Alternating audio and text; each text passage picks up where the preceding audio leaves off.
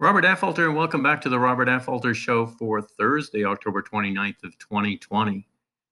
And let's talk about politics a little bit more today. I was looking at Biden's plan, and I'm not sure that we can really call it a plan, but he says he has a plan. And I looked at it, and it was saying that what we have to do is stimulate the demand side of our economy because demand is down because people are out of work.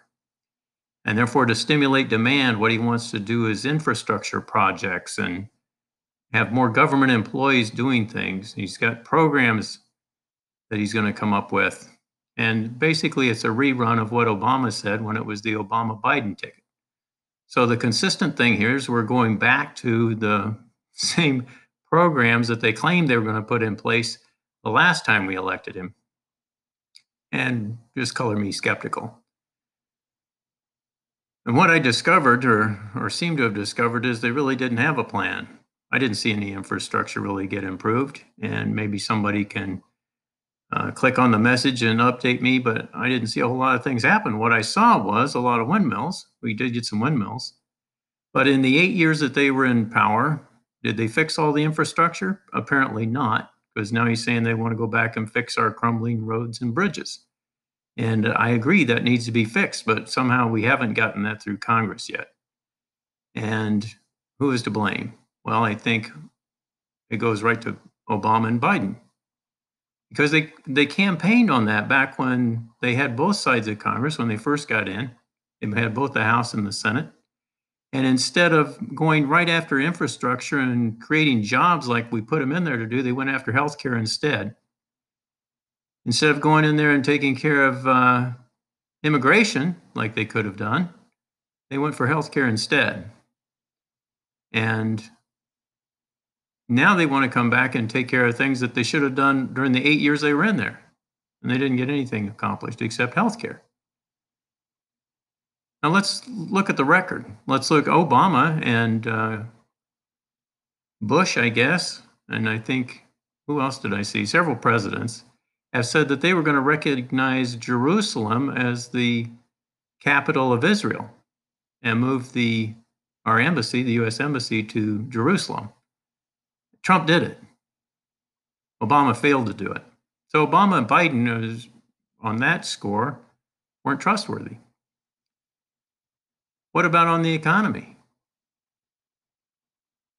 Obama had no idea he said, or, or at least publicly, he had no idea. He said, What's Trump going to do? Wave a magic wand and the economy is going to get better? Well, what Trump did was he started courting manufacturing to come back. Instead of trying to drive them out of the country, which seemed to be the case during the Obama years, he tried to get them to come back. And the result was a lot more government spending than what I would have been comfortable with. But he did get them to start to come back. And what did we see? We saw unemployment driven down to the lowest level that we've ever seen. In fact, a level that some economists had never dreamed we could have. And what was happening to wages? Wages were starting to come up because employers were fighting over employees. And instead of looking at forcing employers to pay more, they were gladly paying more because they had to pay more to get the employees and when that happens, you're actually creating an economy that can grow and, and is sustainable. Because when you have wages going up that way, you can actually increase the cost of the goods that you're selling and make this more sustainable. Whereas if you simply force a minimum wage on people, it may or may not be helpful for any given organization. So I'm in favor of a more free market kind of capitalism rather than forcing minimum wages on people. But the real kicker on this is the economy's different now than it was back in 2008. 2008 we did need to stimulate, we did need to get a demand going. But right now it was and it was because we'd lost our stock market and housing had gone into a slump. But right now what's causing our unemployment isn't because employers have laid off, it's because the government told the employers to shut down. So we don't need government programs. How can you have a government program when you're telling everybody they can't go to work? You can't have a government. You can't improve infrastructure when you're telling all your workers that they got to stay home. The problem isn't that you need an infrastructure stimulus. The problem is that you just told everybody to stay home. So you got to let everybody get back to work. And as soon as you let everybody get back to work, we'll see an improvement in the economy. So Biden's going to have a tough time selling that one because he's told everybody that what he would do is shut it down even more. Well, that's not going to improve the situation. So, what's he really trying to tell us? Is he just going to create a government payroll forever? Is that the plan? And I guess that brings me to the next thing I want to talk about is the universal basic income. And I don't think Biden really has the vision to accept that. I'd like Trump to think about it. It's a big plan, and Trump likes big ideas. A universal basic income of something sus- substantial, not just a pittance where you get $500 a month or something silly, something substantial where it really helps people. And increased taxes, and I'm in, personally in favor of a flat rate.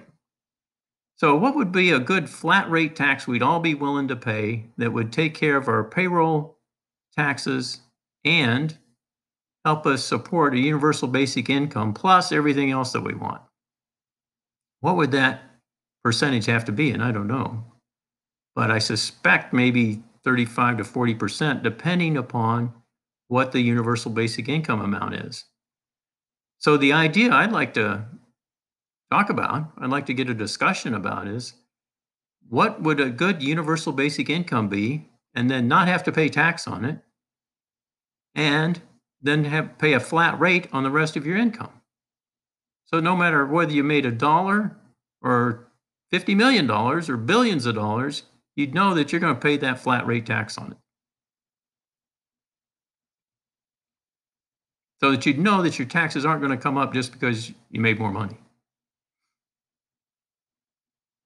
And that's something I'd like to see us have a discussion about anyway, because it, we could then do away with a lot of government programs. We could do away with unemployment insurance. We could do away with Social Security. We could do with do away with minimum wage. Think about how that would streamline our government if we just said, well, we're just going to create this one check and everybody's going to get this check. And then we're going to tax you on a flat rate on the rest of what you make. And we're not going to require at least in my my thinking in my mind we aren't going to require any payroll taxes. So your employer's not going to match your payroll tax anymore. We're just going to have a flat rate and all of us are going to pay the same flat rate. What would happen i think it might be the best thing to stimulate the economy that we ever did we'd be taking money primarily from the top especially if you had this fairly large universal basic income that's not taxed and the rich would get that too. So it's absolutely fair. And we're just paying a percentage. And you know, I've talked about this in another episode, but if your percentage was 30% and uh, you got a $20,000 universal basic income, then you take, if I'm doing this right, 20,000 and divide it by, in other words, you have to have about three times that amount or around $60,000 a third of that would be your $20,000 so that that's your break even. At $60,000, you're paying back what you were given. Anything more than that, though, the government's coming out a little bit ahead. Now, I don't know what the numbers would have to be. I'm not an economist. But what if we started looking at something like that and figured out what the numbers would have to be so we could all take a vote on it? I think it might be something that would actually stimulate the economy it would be forward thinking in that in the future, we're going to have to be more and more and more productive. And there are going to be some jobs that are going to go away and other jobs created, but this would give people a way to have an income and cushion the blow as they go between job to job, or especially right now with the COVID crisis, it would help people that can't work right now. So it's a great time to start thinking about something like that because we're already kind of being forced into it. But right now, what we're doing is we're doing it through unemployment insurance. and still doing it through the employer? What if we broke our thinking about the employers doing everything for us and started thinking about doing this for each other as a government? Bonding together as citizens and supporting each other through our government. So it's a little bit more government control than I'm used to. I'm usually all about the uh, fair market and everybody doing things as individuals, but I do recognize that there is a use for government. And we all need to think about how we can get together and get things done and support each other. And I like this idea of universal basic income the more I've thought about it, because it does do away with several other government programs. It supports the elderly the same way it supports the youth.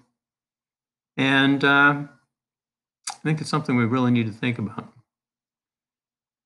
So, those are my thoughts about uh, the Biden Trump campaign. I don't think Biden's really going to have the vision to embrace something like this. I'm hoping Trump might. And when I look at Biden's proposal, it's the same proposal that they had when it was Obama Biden back in 2008. And yet, the cause of our unemployment and the cause of our economic problems today are much different than they were in 2008. In fact, the recent uh, report on GDP um, shows that we're up like 30% so far in this third quarter. It was 7% um, quarter, 7% increase, I think was the number, but annualized would be, I think it was 33%. So things are already bouncing back. And imagine if we just let states like Washington State, where our governors told us we still can't fully go back to work. Imagine when we can just take the gloves off and, and say, okay, get back to work. I don't think we'd need any stimulus. What we got to do is just take the government's hand off of things. But while the government is still protecting us from COVID, we need to do some things to protect the people that can't go back to work because our government's told them they can't. And universal basic income might be a way to do that. All right, that's going to be my talk for today. Robert Affolter signing off, hoping you're having a wonderful life, and thanks for listening.